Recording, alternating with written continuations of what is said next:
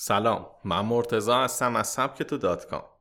تو این پادکست می‌خوایم بریم سراغ مدیر اینستاگرام و 60 دقیقه طلایی که هر روز صبحون انجام میده.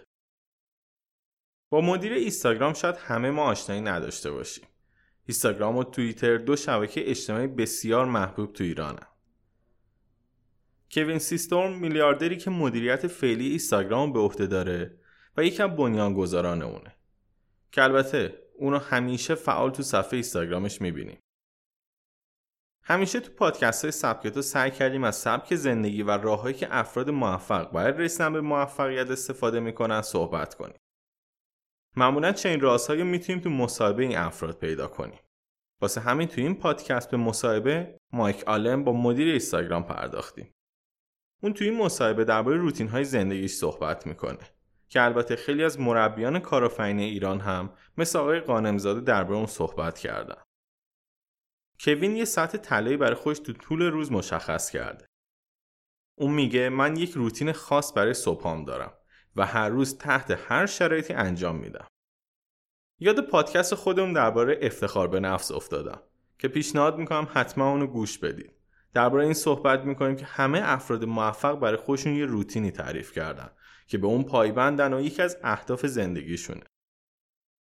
مدیر اینستاگرام هر روز صبح یه صد دوچرخ سواری می‌کنه. همچنین می‌خواد تو مسابقات جهانی دوچرخ سواری فرانسه که 24 ساعت به طول می انجام شرکت کنه. البته اگه سری به صفحه اینستاگرامش هم بزنید متوجه میشید که اون عاشق دوچرخه سواریه. چون بیشتر عکساش در این مورد یا حین دوچرخ سواری گرفته شده.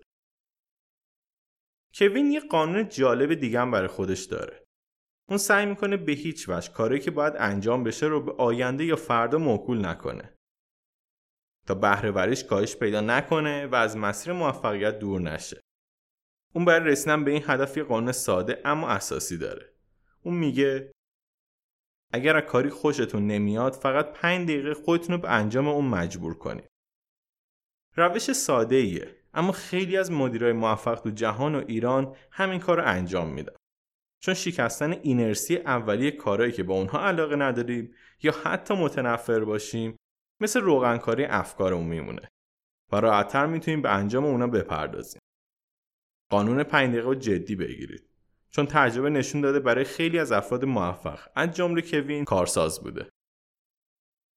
ممنون که با این پادکست کوتاه همراه من بودید. کانال تلگرام سبکتو رو دنبال کنید. سبکتو کام.